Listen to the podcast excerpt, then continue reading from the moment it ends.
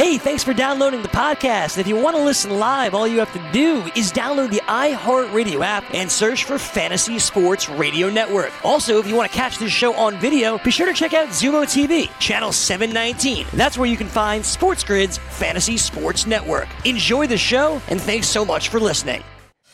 Welcome to Fantasy Sports today as we get closer to the return of Major League Baseball. Craig Mish, Joe Pisapia with you here on the show. Got a lot to cover on this edition of FST here on Sports Grid. Today is Tuesday, the 12th of May. Joe, good see you again. What's going on?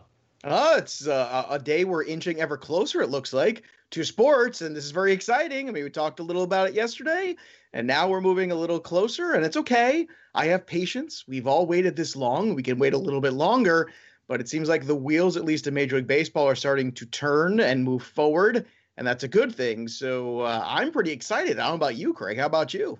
Yeah, I mean, I mean, now we know that there's a plan put in place, and and I'm sure that as the hours go by here, we're going to start to get a little bit more clarity on that. But between USA Today's report today and Ken Rosenthal's report as well, it certainly looks like that whatever the owners have agreed to specifically, and we don't know all the specifics yet, is now in the hands of players. And some interesting developments from the USA Today who reported yesterday, Joe, that uh, man, all of this this reporting about Arizona and Florida and traveling, I mean, it's like all done. Like none of it's going to end up happening. it looks like it's all rumor because the season uh, could be somewhere between 80 and 82 games, which is basically a half a season at this point. A potential postseason uh, this year would be in late October as opposed to early October in the home parks of everyone. And not only that, but no radical realignment for uh, for baseball. Everybody basically keeping their same divisions. Uh, the main wrinkle, I suppose, this year, Joe, mm. is that teams won't be traveling from coast to coast, from East right. Coast to West Coast. So there'll be more interleague play, which means teams like the Yankees and the Mets in New York will be playing more teams like the Marlins and the Braves on the East Coast. They're limiting travel.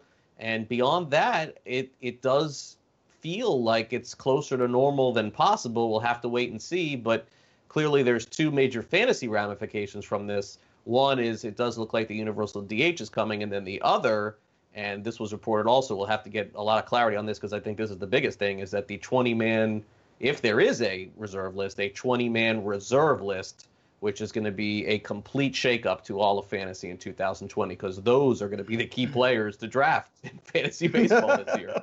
yeah, that the reserve thing is a whole other can of worms. I don't even know if I can wrap my head around it right now, to be honest with you. But, but that's the key. That's the the key. key but I don't. I have. I don't know about you, but I haven't really sat and thought about how that sort of system will work. Uh, who is going to work in positively and negatively? But the one thing I do know is this DH thing was coming. It was coming for years now. It was always going to be a thing. Players Union wanted it. Uh, to a certain extent, I think baseball wanted it. And I made the comment, I think, just yesterday on the show. Enough already with the with the no DH. You know, these guys they don't hit. These pitchers have been specialized since the time they were in high school. A lot of them they don't pick up a bat again from high school or little league potentially until we get to when the major leagues and you expect them to hit major league pitching it's nuts it should have been done probably a couple years ago and i sympathize with the traditionalists because i understand they like the idea of National League Baseball. I do too. I am a National League Baseball guy. But at a certain point, you have to call a spade a spade and say what it is. And it's just been pathetic. We've seen pitchers get hurt in the last 10 years, too, running bases and, and trying to hit ball, all kinds of stuff getting hit with pitches. It's a disaster. Let's move on with it. And then the impact is, too, I'm sure we could speak to this right now, is what happens to those NL only leagues, right? Because now if there's a DH, how do you do you have to go back and redraft this? You're allowed to just take any player and put him in the DH slot because some American League only fantasy leagues they have a DH spot and you have to qualify a DH. So what happens in the NL only league after this, Craig? What, what happens is you redraft everywhere. It's it's not anything that anyone has done is meaningless at this point. If you want to keep your teams and keep them, but you're you basically I agree in nothing. redraft. What do you do in the keeper league scenarios? You just have to run it out there, right? I think so. I you just kind of stuck in keepers. There. If there's any keeper involved, I think you have to just stick with whatever happened. Oh, I, I think so. I think okay. so. But but look, any league that considers themselves an expert or or community league that includes people that are in these show leagues that are teaching people what they think about the industry or about the mm-hmm. community, you have to redo the league. I mean, that's Oh, I don't opinion. think that's going to happen at all. It's not gonna. It's not going to at all. But I, I, agree I, but I, I, I, think here's I think here's what's going to happen is that whoever wins the league is going to get lucky, and whoever doesn't win is going to say, "Oh, what was I supposed to do? Everything got changed." I mean, this is coming. Like the built-in excuse is coming already for 2020. You win, you win. you lose, you lose. I mean, enough already. If you if you drafted good players and you had a good draft, I think it'll show out. I agree. There's a different set of luck now, especially because uh, some of the travel and the way the schedules are laid out is going to be a little different. Like that, that could play a part. You know, what you thought was going to be one schedule turns out to another for a team.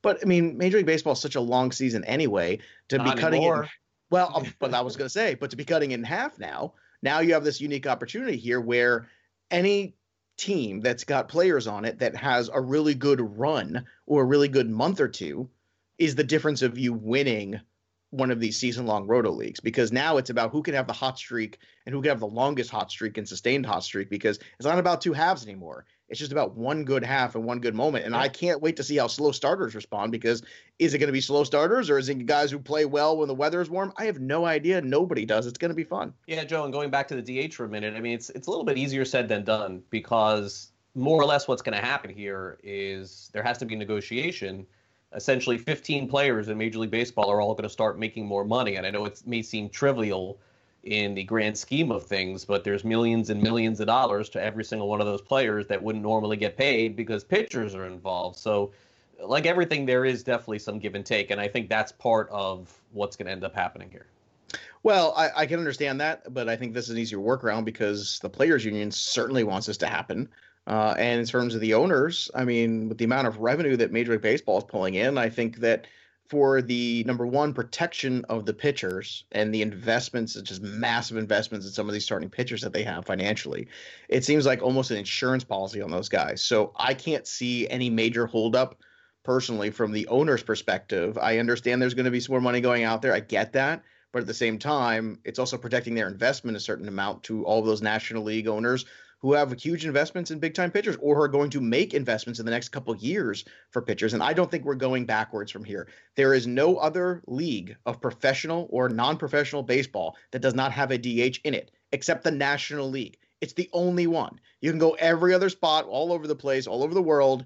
There's a DH. Where is there no DH? Just in the National League. I mean, at a certain point, Craig, I mean, I think there's no going back from this, even though the negotiations might get a little wrinkly at times. Don't you think that this is probably the end of pitchers hitting from 2020 it, on? It, it probably is. It's just it. They don't look at it as insurance. They look at it as uh, you know, Ian Happ becomes a ten million dollar player, and Garrett Cooper becomes a seven million dollar player, and, and but is that worth that to say make sure that players. you keep you know an investment you make in say Jacob Degrom for they don't look years. at it that way. They don't look at it that way. They look mm-hmm. at it as as right now more players are going to make more money in the National League than they did the year before, and the pitchers are going to make the same thing. They can take insurance policies out on their individual players and still get paid if those guys get hurt. They are not going to be. They are going to have to pay players more money because of that. There's a. I'm not saying it's a deal breaker, and I think both sides want it, but that's going to be part of of a negotiation. It's just not going to be as simple as just, oh yeah, there's the DH. It's oh okay, well. Wait, Do you wait want it as a here. baseball fan? I mean, you're a baseball fan. I could go either way. It doesn't make it whatever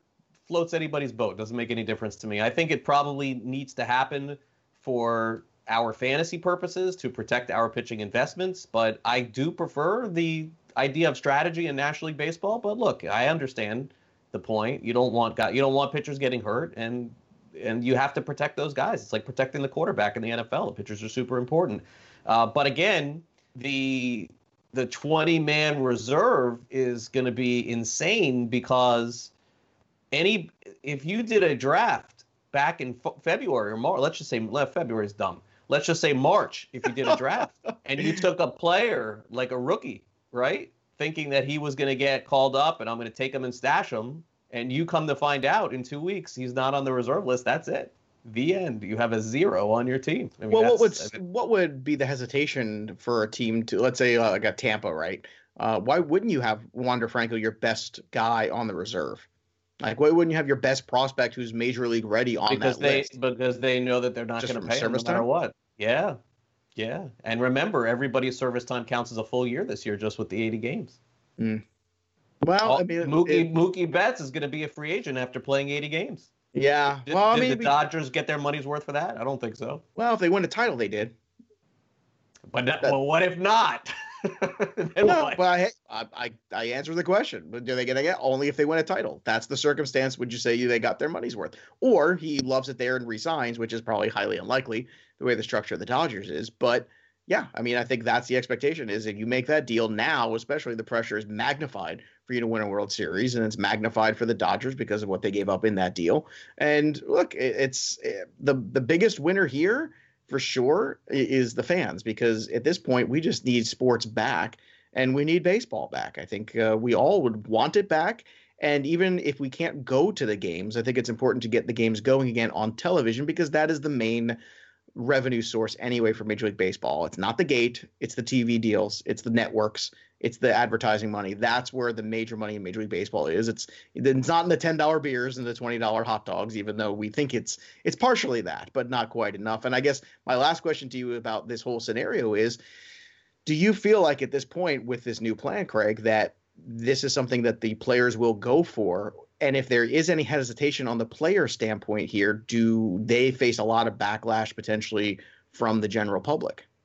Yeah, I, I don't think so. I, I think that everybody understands of the circumstances that's that's being kind of thrown out there. Um, I think that we're going to have a wild season. I think we're going to have a wild postseason. Mm-hmm. I can make the case that if some team decided, Wander Franco's one example, but if some team decided basically like the top five teams with the best farm systems essentially said, you know what, to bleep with it, let's put all these guys on our reserve list. And if there are any injuries, and there are probably going to be some, those teams are going to be very well prepared to end up winning. There's a chance the younger teams with the best talent end up making the playoffs in baseball this year just because of having the guys ready to go. And it's I, I have to dive in on the strategy of it once the rosters come out, and I believe Major League Baseball. I'm sure that the teams are going to have to announce who they're saving, just just in case. And by the way, all of those players who are on that list are going to be in at their spring training sites, just basically waiting for the call, not playing against anybody except for themselves. Well, take maybe, everybody take everybody through wow. this. So you have your 40 man roster, correct? 25. That's, so, but I mean, typically there's also the thing called the 40 man roster. Oh, right. Yeah. So take everybody, for those people who don't know, how would you walk them through like what this looks like? Because you have your 25 man roster who's active, you have your 40 man roster that's always been spoken of, but is that dead with this other system here in play? I don't like, know the answer to that. Okay. Yet. Yeah, because uh, I, I don't know it either, but I figured you're tied in way more than I am. Oh, you no. a little more insight. So no, this I, new for I mean, everybody. it, it, it, could be it could be that it's the first forty. No, it can't be the forty guys. Some kids are 18 years old on the 40 man roster. It wouldn't make sense. So I look, I don't know how they're going to do it, but it's going to be really interesting for sure. All right, we'll take a quick time out on fantasy sports today. We've got our fantasy sports birthdays and this day in fantasy sports coming up next. That's here on Sports Grid. Don't go away dailyroto.com. Learn from the game's best DFS players. We don't just give you premier advice, we play every day. All major sports, all year round, we never stop. Industry leading DFS tools and custom projections. And now, the dailyroto.com optimizer. In minutes, build and optimize lineups for cash games and tourneys. Learn from the game's best DFS players. Join dailyroto.com Welcome back to Fantasy Sports today on this May the 12th, 2020. We got Matt Selz coming up from Fantasy Alarm as he gives us a little preview of the big NASCAR race coming up this weekend. NASCAR is back. They've got a race coming up on Sunday and again next week as well. They had very successful iRacing, which was more or less simulated racing, and some of that actually goes into the preparation of Sunday's race. I'm not a big NASCAR guy, honestly, but Matt Selz is. He was Writer of the Year uh, for Fantasy Alarm. So figured we'd bring him on and have him come on and give you a little bit of a preview of that. And by the way, the DFS uh, prices, uh, there'd be a million dollar race on DraftKings coming up this weekend. Those will be out on Wednesday. All right, so uh, this day in fantasy sports history, Joe, for May the 12th. So, uh, yeah, I, I think that this is a good day to go back and kind of take a look at what happened. We've got a lot of baseball today, too. Yeah, well, it is May.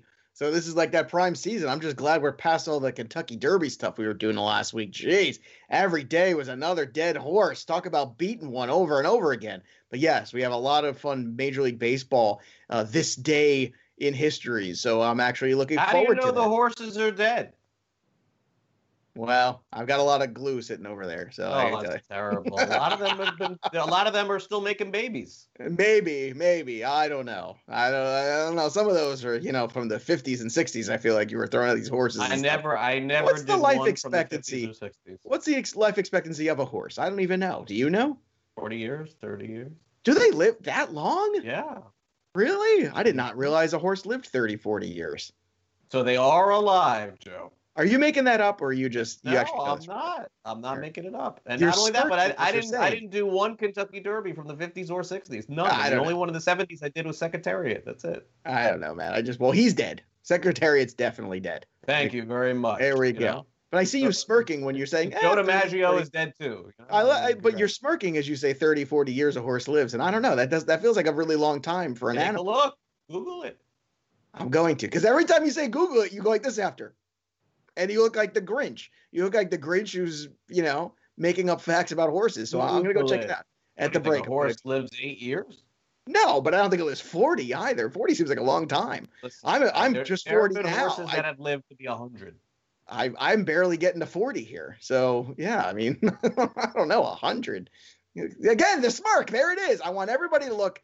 That's the smirk of why I don't believe him. I would trust you, except that you keep doing that face, and every time you do that face, I feel like you're trying to get one up on me. So Look it up. At the break. right, uh, let's start. And there is no break on the show. 1970, Ernie Banks hit his 500th home run off Pat Jarvis in the Chicago Cubs win at Wrigley Field. Once upon a time, the 500 home run club meant something.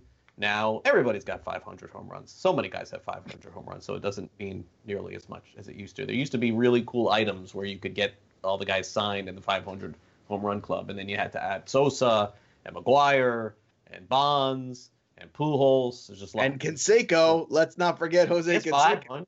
I think he just got it. Didn't he get 500 or close to it? Was he 498? I think, or something like that. I don't know, but he was pretty darn close.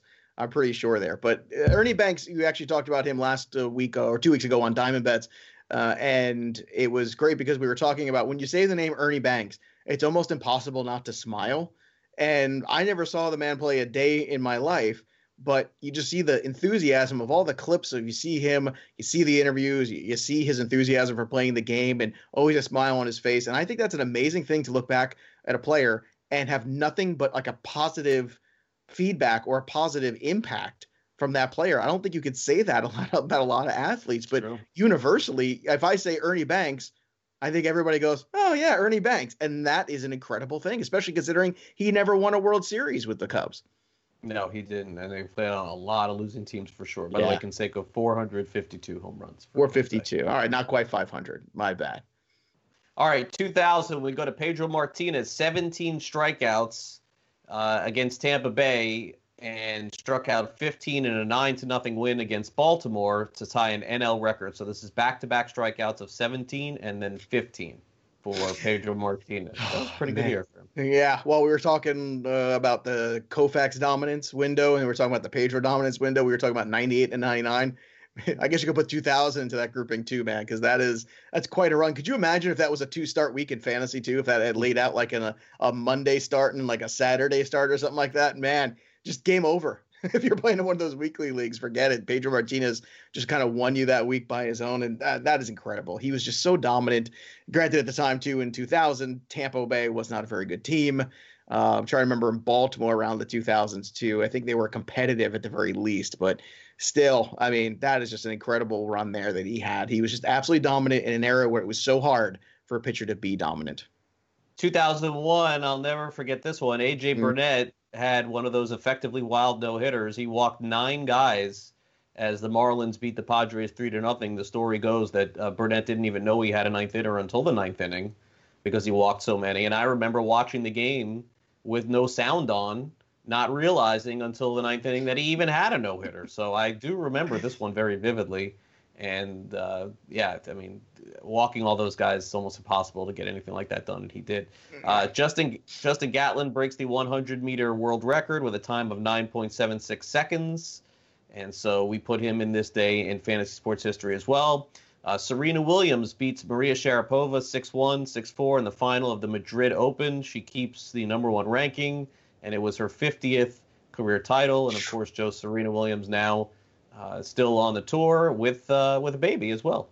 Unbelievable. I mean, talk about somebody who kind of dominated the last decade, right, in her sport.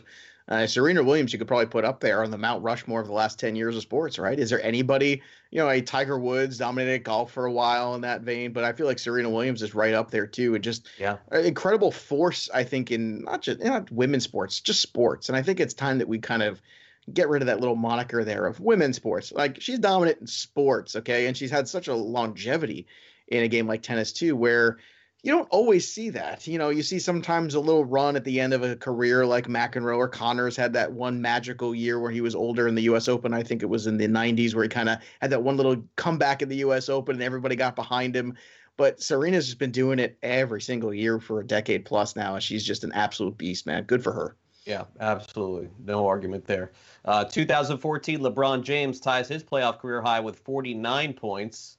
Uh, Chris Bosh makes the uh, three, and then the Heat beat the Nets 102 96. They take a 3 1 lead in the Eastern Conference semifinals. So, some more uh, Miami Heat history here. And, you know, that was a really good run for for the Heat there. Unfortunately, mm-hmm. LeBron left a few years later and ended up going back to Cleveland. But that was a really good time to cover sports, Joe, here in South Florida. Oh, I'm sure. I'm sure it was, uh, it was a lot of fun.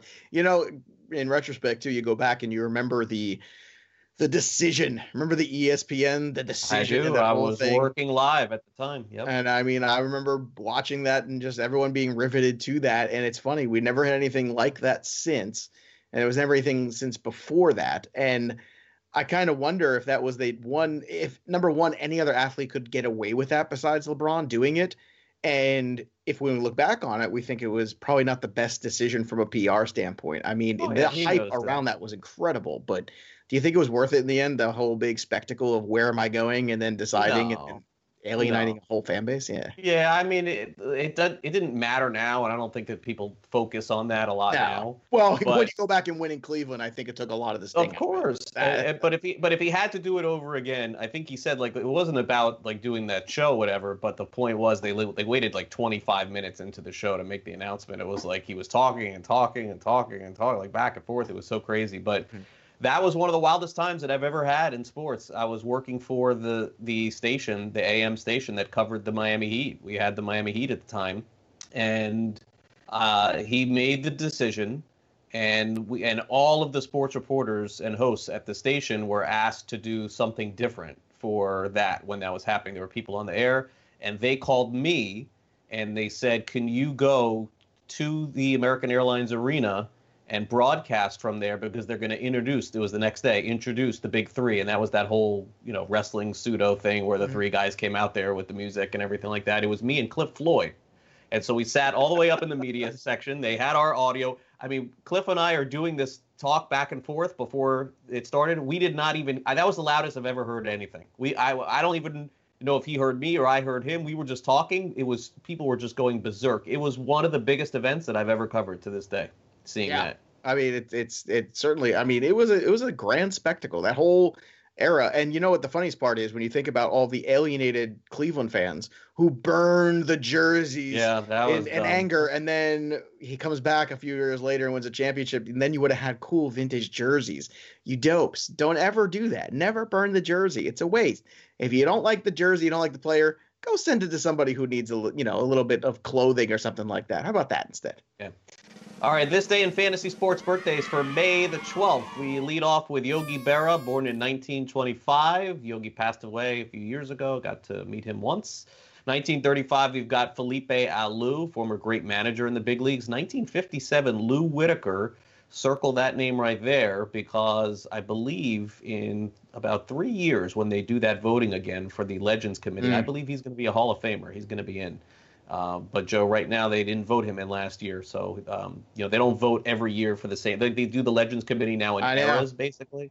So Whitaker didn't get in, but I think in two or three years he will. and Dave Parker didn't get in last time either, which was stupid because now he's a wait. None of them were years. close, actually. Uh, Whitaker, ridiculous. Parker, and, and Don Mattingly all. Whitaker was in my opinion, one of the best second basemen of the '80s. You know, he's got to Ryne, be put above all those other guys. Well, he was Ryne Sandberg in the National League and the American League, at least in the first half of the decade. It was Lou Whitaker for me. I, uh, I, I got nothing else to say about that part. Sorry. Good birthdays today. Tony Hawk, of course, born in 1968. We've got Steve Smith, who we discussed yesterday a little bit, one of the great wide receivers, probably future Hall of Famer, I would guess, right? Is Steve Smith a Hall of Famer? Oh, hundred percent. Steve yeah, Smith, the Hall of Famer, absolutely too. You yeah. know, some great runs there, and and and you know, tied into NFL Network too. That usually doesn't hurt your chances very much. And then Lance Lynn, born in 1987. Lance Lynn, a phenomenal year last year with the Texas Rangers. We'll see if he's able to do that again this coming season when there is a season, if there is a season. It yeah, looks like there's. And had a great second half too. I mean, he finished super strong too. I mean, and now you put Kluber ahead of him in that rotation potentially. That is a really good one too at the top. You know, everybody and has a favorite too. Yeah, Mike well, Minor. Mike Minor in the second half was a five and a half ERA, so I don't know if I'm sold there. What's your favorite Yogi Berra ism? Mine's always uh, uh, when you see a fork in the road, take it. I like that. I always like that one. That's a good one. Oh, I mean, it's not over till it's over. It's gotta be, but it's, yeah. it's just like the easiest one though. Yeah, I, I, like the one also where he says, uh, "Nobody goes there anymore. It's too crowded." That's right. a good one. Which you you know, I have beauty, a book on Yogi Berra. All the beauty of those is that some of them like really make sense. Like I get what he's saying. It's like a lot of you know people don't like. I don't if you don't like crowds, don't go there anymore. Like it makes sense. But you know, it's it's the beauty of Yogi Berra, who was that Yankee that kind of crossed over those two eras, crossed over from the DiMaggio era into the Mantle era. So he kind of you know crossed those two incredible dynasty Yankee teams. He's the kind of glue in between those two. Yeah. All right, we'll uh, take a quick timeout. When we come back next, we're going to talk about the NBA a little bit. It's been on the mind of everybody. And uh, when Michael Jordan started his career just before it, it was the changing of the guard, so to speak. We'll hit on that next. Plenty more to come on Fantasy Sports today. Craig and Joe, don't go away. DailyRoto.com.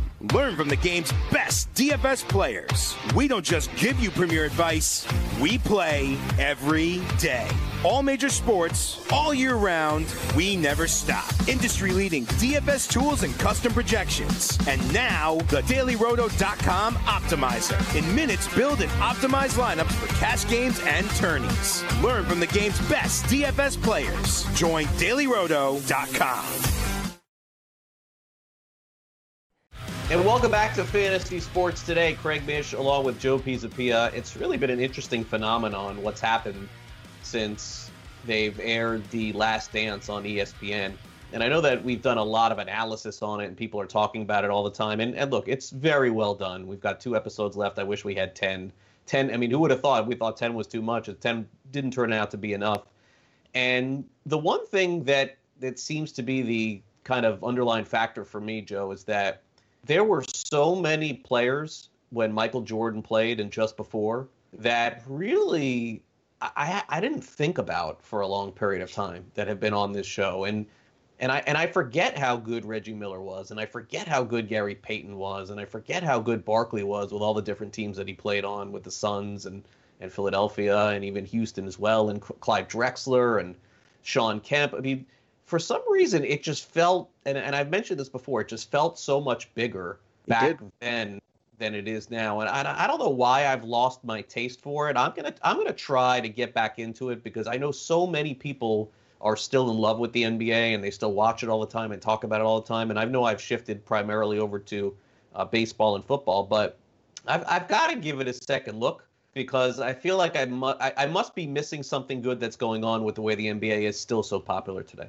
it's one of the worst things about this timing of this documentary is that there's no basketball to watch because I think people would sort of spark this love affair. I'm exactly like you. I could not have been a bigger basketball fan in the 90s, in the 80s, and even slightly into the 2000s. Even my dad, was not the biggest sports guy, he used to sit and watch Michael Jordan Knicks games with me, Michael Jordan versus the Jazz with Michael Jordan versus anybody. He would sit and watch those games start to finish, which is not an easy thing for my dad. He was not the biggest sports guy, especially basketball, but he would watch and be riveted. And Friday nights, I remember like, you know, being like seventh grade or whatever, I'd come home and, hey, basketball game's on tonight. And then we'd make sure everything was done by the time tip off happened and it was special and i think part of the reason it was special is because it was before the era of all the stars kind of ganging up together you know you just talked in the last segment before about that Bosh, LeBron, Dwyane Wade kind of scenario there. And when you go back and you remember, every team seemed to not only have a superstar, but almost have a, a number two that was pretty damn good. I always call it the NBA Jam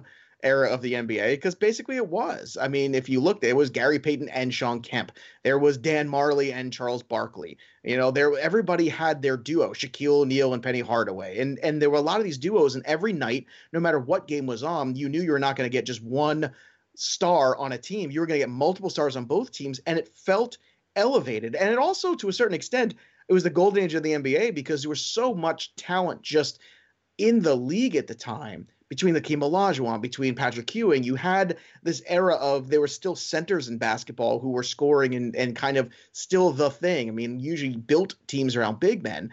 And then you had this other new group of players, the Michael Jordan grouping of players, these guys who had phenomenal skill sets, who were, you know, a different kind of breed. The scores, the guys that had more flash, had more swagger a little bit too. So it was a fascinating transition, and I picked this year of the 84-85 season because that's when a lot of these guys came into the league. You saw Akeem Olajuwon, you saw who was the number one overall pick.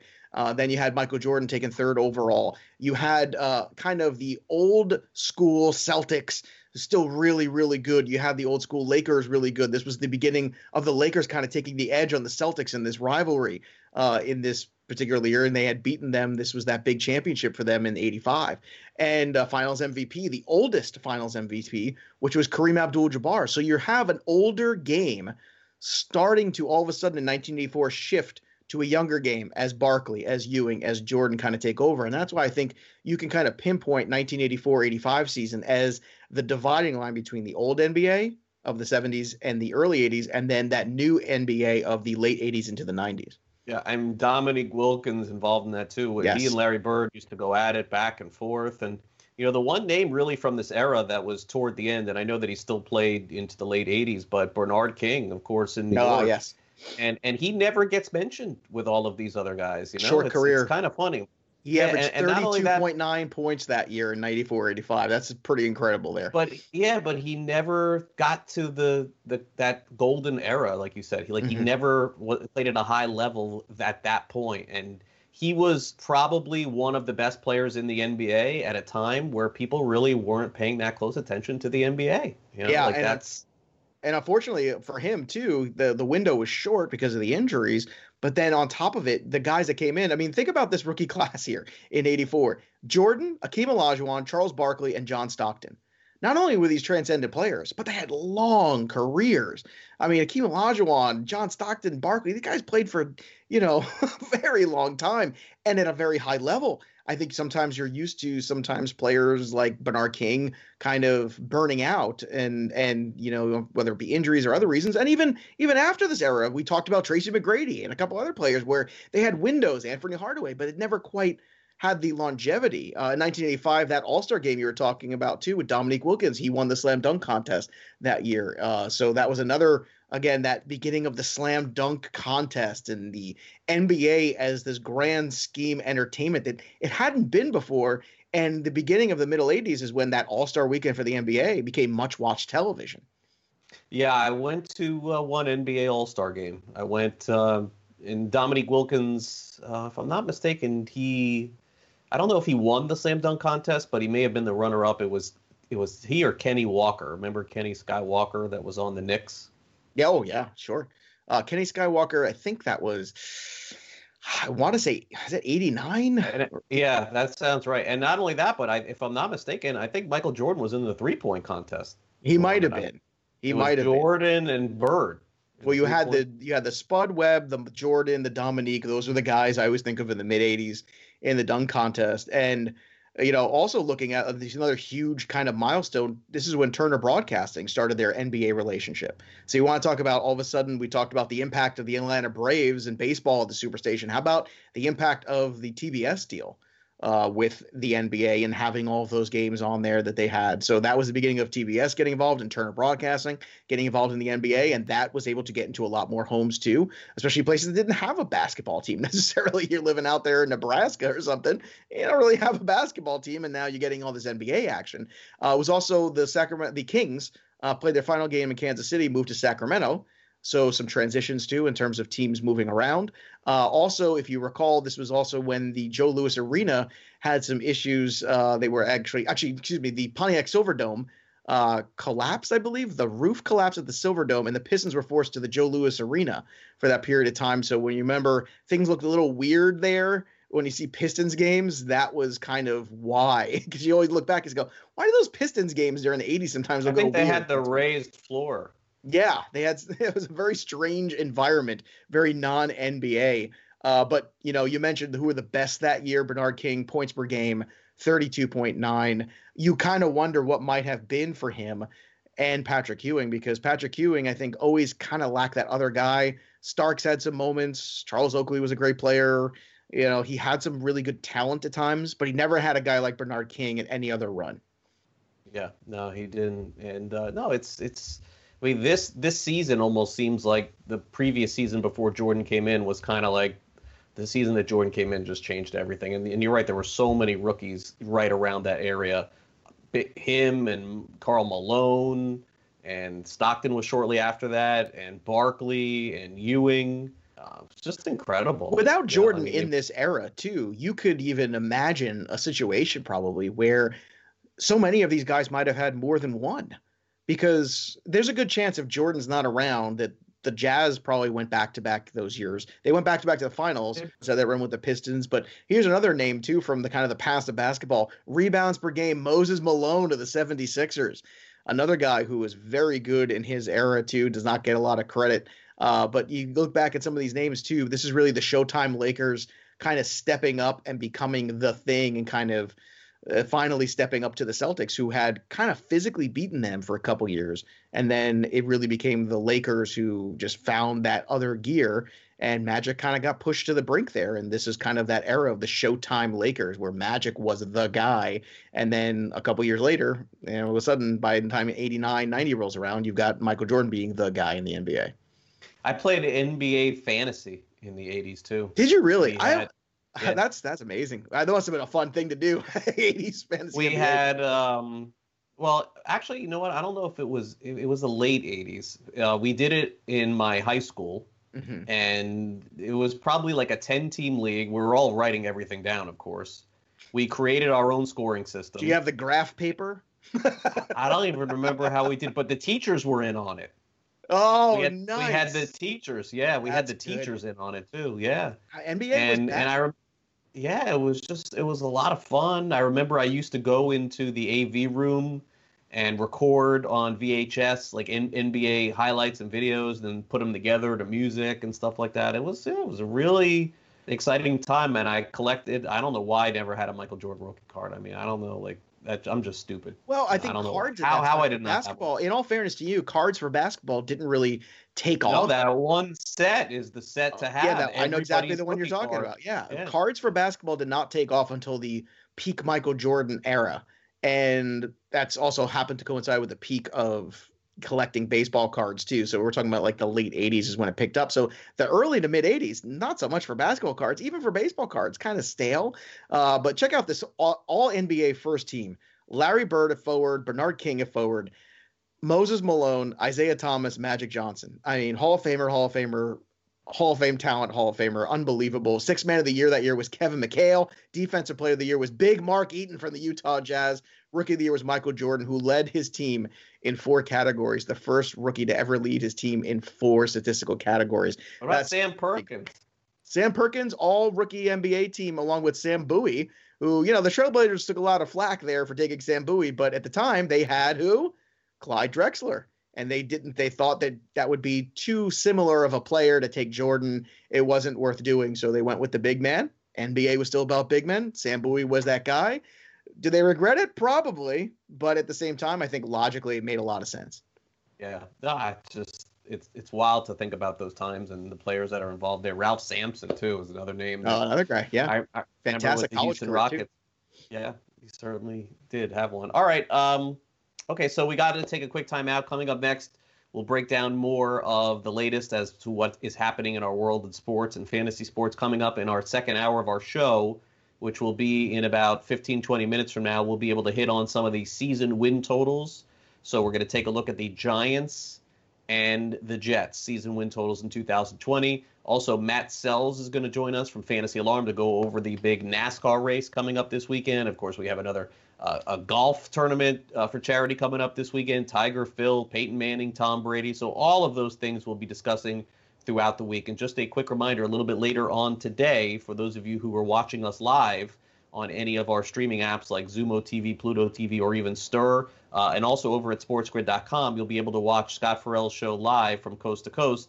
He's on every single day now live. So make sure you send messages in, ask any questions that you want. We'll answer them for you. If you have any questions about this show, hit us up on Twitter at Craig Mish, at Joe Pisapia 17 and also at Sports Grid. We'll be back with more right here on FST on Sports Grid in just two minutes. Don't go away.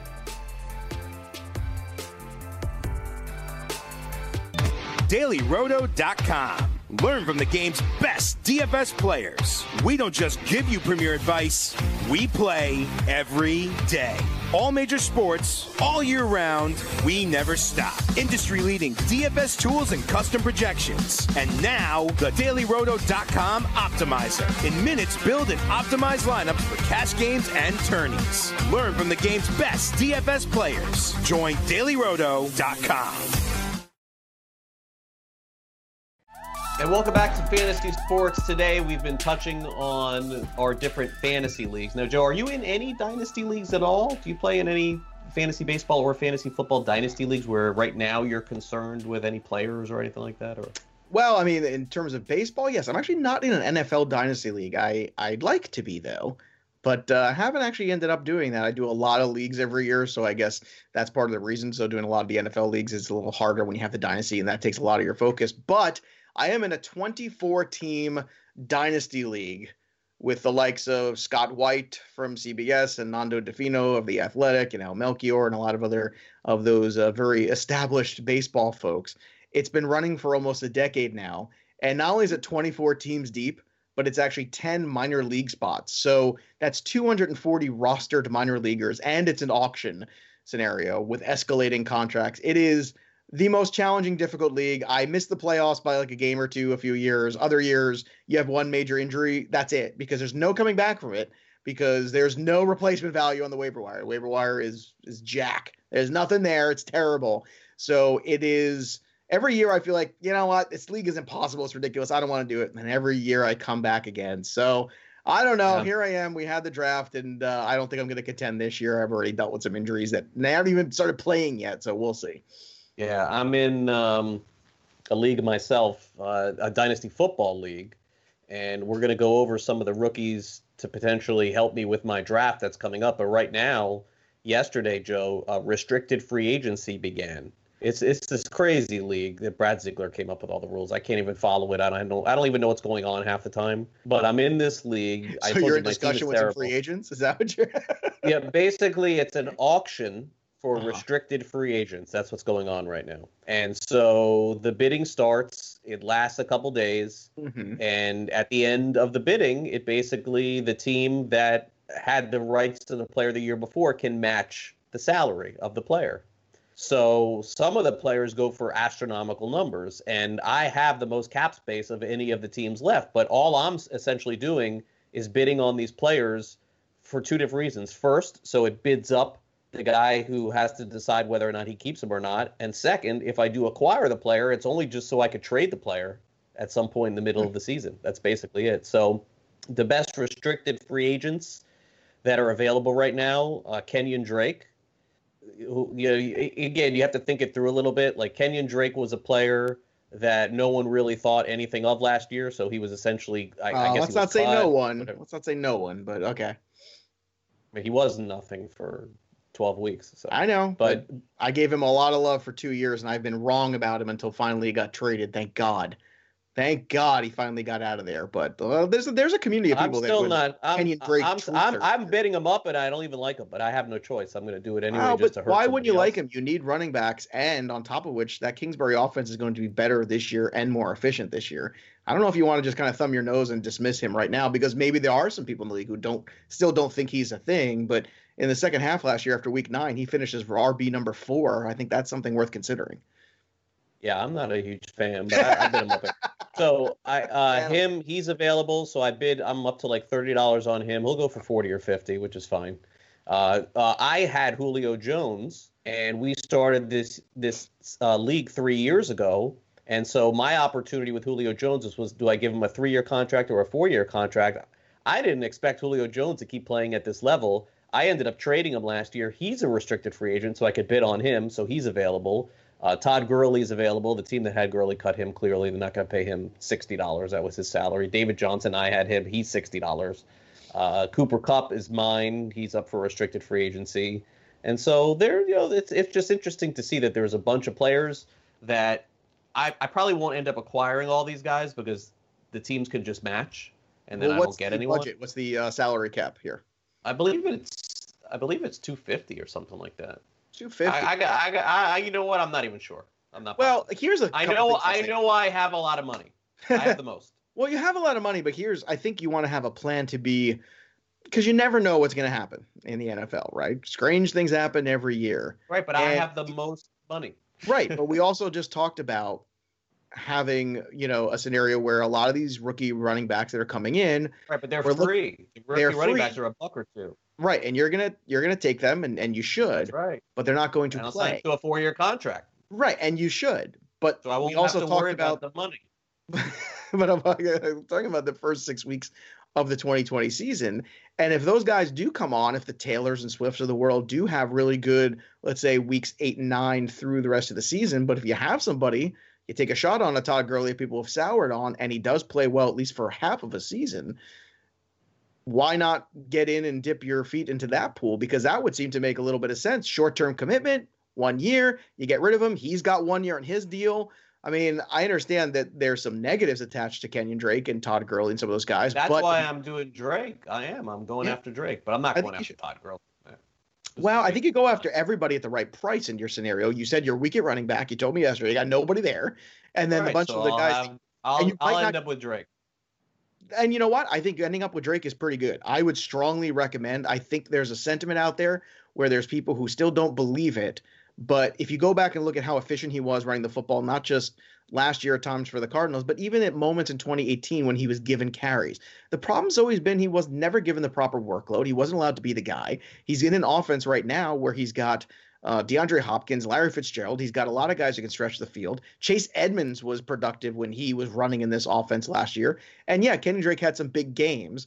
But again, this was a guy that came in halfway into a season with a team to learn a playbook. That is not an easy thing to do. So Kenyan Drake is I think a guy on the rise, and I think is worthy of say a second round pick, and that's going to equivalent somewhere I would say in price range. You said he's up to thirty already. Yeah, he'll probably go for more. If you can get him for, for under 40, I think that's a terrific value. Yeah, I'm going to get him. I'll pay the max amount. It doesn't make a difference. I, I literally cannot fill up my salary cap. It's impossible. And in two weeks, I can cut Antonio Brown, and he's 60 bucks. So well, then I would I would bid hard, and I would take a long look. I know you don't want to hear it. I'm going to say it anyway. My advice to you is kick the tires on Gurley at the right price. One year deal and an offense that threw the ball a ton to the running back last year. Last year he did not get a lot of receptions. They scaled him back tremendously in the passing game with the Rams. That is not how the Falcons work. Go look at Devonta Freeman. I want to say had 50 something catches last year, 54. I could be wrong there, but it was a pretty good number, somewhere around 50. That's a good number. If you can get that number and get close to that touchdown mark that he was able to make. I'm telling you, he's got a capable quarterback. I, I understand. Shake it. Yeah, go ahead. Give me the, the Mutombo. Do it. I'll find someone. There's still money to be made for Todd Gurley in this league if he has a good year this year. He already had a lot. He already made a lot of money. He's he good. did, but he didn't make as much as he could have now. And now he's getting a one show me deal. Show me deals are a big deal in the NFL, man. And he's with he's a capable quarterback. He's not healthy. He's he's got a bad knee. Definitely. I know, but not healthy, but playing for eight weeks helps you while you these other guys that you're targeting maybe can do something. Uh, listen, it's a no risk situation, so I may as well just throw a dart. There's nothing. I'm saying lose. throw a dart. I'm not saying spend fifty bucks on the guy, but if he goes for twenty, I could spend fifty. It doesn't even matter. I it's I literally have no one that makes any money on my team except for Antonio Brown. Well, if you're trying and, to and Antonio Brown wasn't trade, mine. Somebody somebody gave me a first round pick to take Antonio Brown right. to get him off their books. That's why I did it, and then well, I can cut him. I'll tell you what. My suggestion to you also is if you are looking to spend just to flip somebody, it's spend to flip Julio Jones because Julio Jones will be a piece that you can cash in. I think so. Yeah. Uh, that's the guy. That's why I'm bidding on him and Drake. Those two I think guys. that's good. Uh, Who else was out there? Anybody else of note, or those are the big three basically? Uh, Allen Robinson. Nah, not with that quarterback situation. I know he still was productive even with that quarterback situation last year, but I don't Whoever know. Whoever bids on Cooper Kupp, I can match, so I'll end up with him. It doesn't make a difference. Uh, Fitzgerald. Kupp is a strong player, especially because there is no Golden Tate, your guy, Golden Tate. He's he's out there. He was pretty not productive last year, wasn't he? I'm saying. Yeah, I'm not. I, I I think that I think the rookies is the key. So so what what do the projections look like for some of these rookies? Well, here you go. Fantasy Pros came out with some of the projections for the rookies, and we'll start with Clyde Edwards-Helaire, who is, you know, right now fantasy points wise is linked somewhere around 217 on their site, and that puts him right after Nick Chubb and right ahead of Leonard Fournette. That is some seriously high point total for him. Um, they're projecting him somewhere on 700 rushing yards, 430 passing yards, and a combined 11 touchdowns, seven uh, wow. rushing touchdowns, 11. seven and a half rushing touchdowns, and three and a half receiving touchdowns. Now, the offense can support this, Greg but the touchdowns I think were, you know, that that's a good that's a good scenario. I think the offense can support it. The question is, do you like the 1100 all-purpose yards? I think I think that's to, realistic. I, don't I think, it's realistic, but I think he has to have the job by October, right? Uh, Damien Williams is going away. Okay. Well, that's why I, mean, I think to get this, you have to have that to a certain extent. You have to have Damien Williams fade away to get 1,100 all-purpose yards for him. I year. think that they would trust a veteran guy on the goal line. That's what what teams normally do. Yeah. Well, DeAndre Swift is interesting. He is put at 704 yards, almost the same, 351 receiving yards. Uh, but in terms of touchdowns, far less because of the offense. Sure. Four and a half, uh, 4.8. about right. And then one uh, receiving touchdown. So again, that sounds like okay. Probably spot on. That's why I like Fantasy Pros. I think their projections are very in line.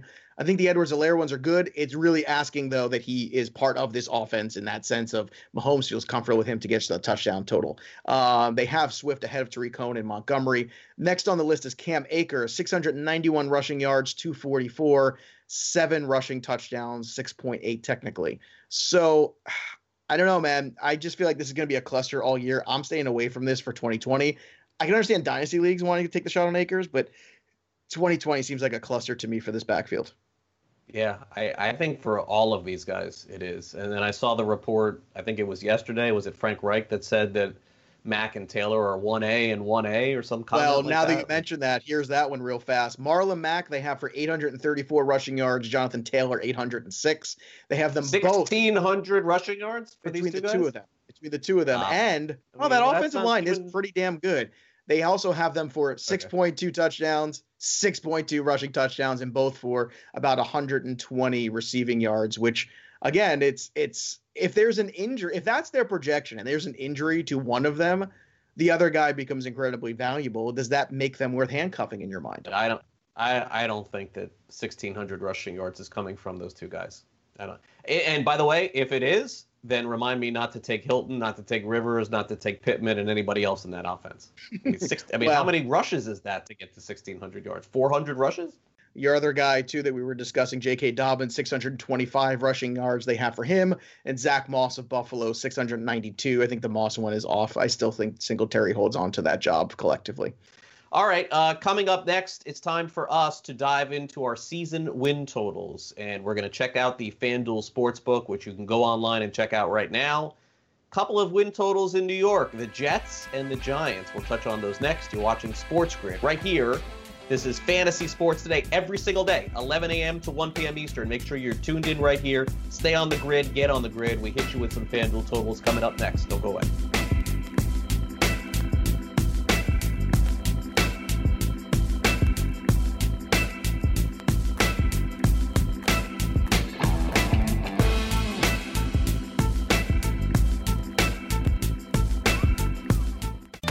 dailyroto.com.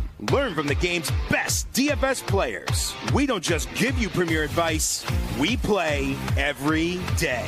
All major sports, all year round, we never stop. Industry leading DFS tools and custom projections. And now, the dailyroto.com optimizer. In minutes, build and optimize lineups for cash games and tourneys. Learn from the game's best DFS players. Join dailyroto.com.